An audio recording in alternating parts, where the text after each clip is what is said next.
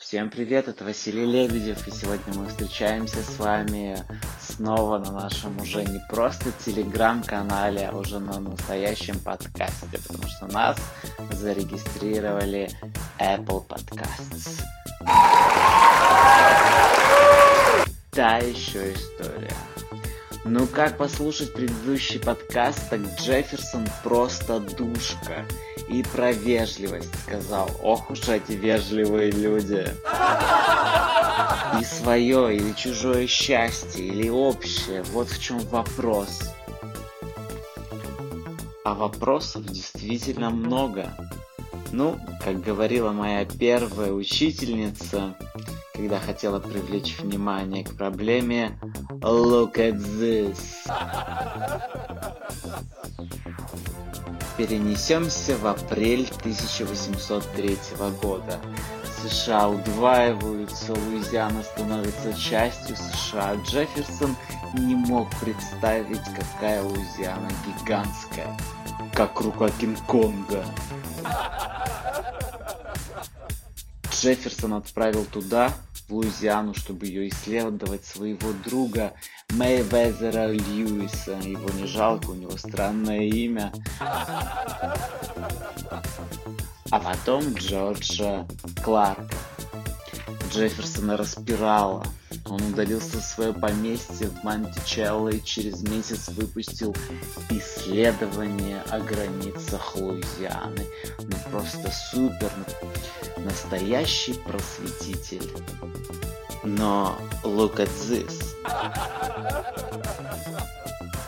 В 1803 году в индейской политике Джефферсон провозгласил, что индейцев больше не нужно приглашать селиться в этих землях. Их следует принудить к эвакуации. В 1804 году Конгресс дал им такое право. Две наших постоянных слушательницы, Антонина Ивановна и Бритни,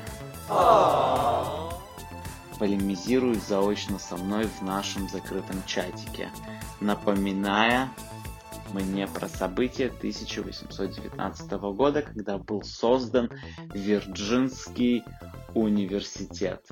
Да, Антонина Ивановна, оттуда выпустились будущий президент Вудро Вильсон, писатель Эдгар Аллан По, и вы, Антонина Ивановна, тоже оттуда выпустились, о чем напоминаете постоянно на любом корпоративе, даже в танце. Да, Бритни. Просветительская деятельность Джефферсона была активной и целенаправленной, как твои песни в 2002 да, в письмах он призывал бороться с проблемами, а не отбегать в сторону и стоически избегать моральных издержек. Но вот что интересует меня. Переселение индейцев. Это моральная издержка. Как индейцам сохранить спокойное, оптимистическое отношение к жизни? Не смотреть телевизор? Не в счет. А еще он говорил, что человек в своих действиях свободен.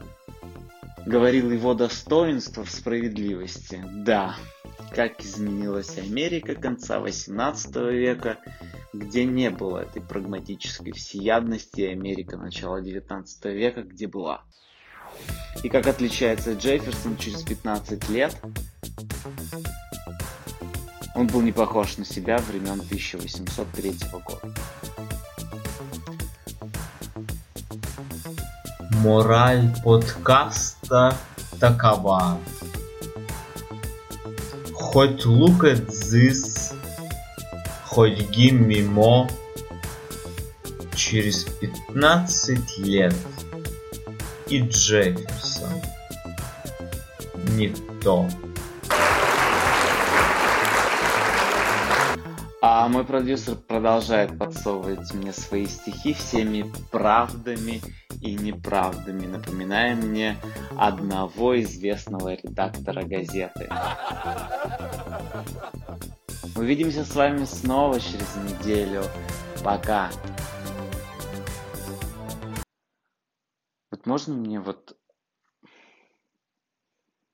завуалированные эти шутки еще про Сталина, вот только этого не хватало. Вот сначала твои стихи в конце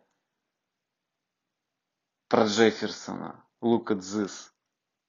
А потом еще шутка про Сталина, что как будто бы он известный редактор газеты «Правда». Всеми правдами и неправдами. Надо Бритни позвонить и обсудить подкаст. Можешь микрофон выключить?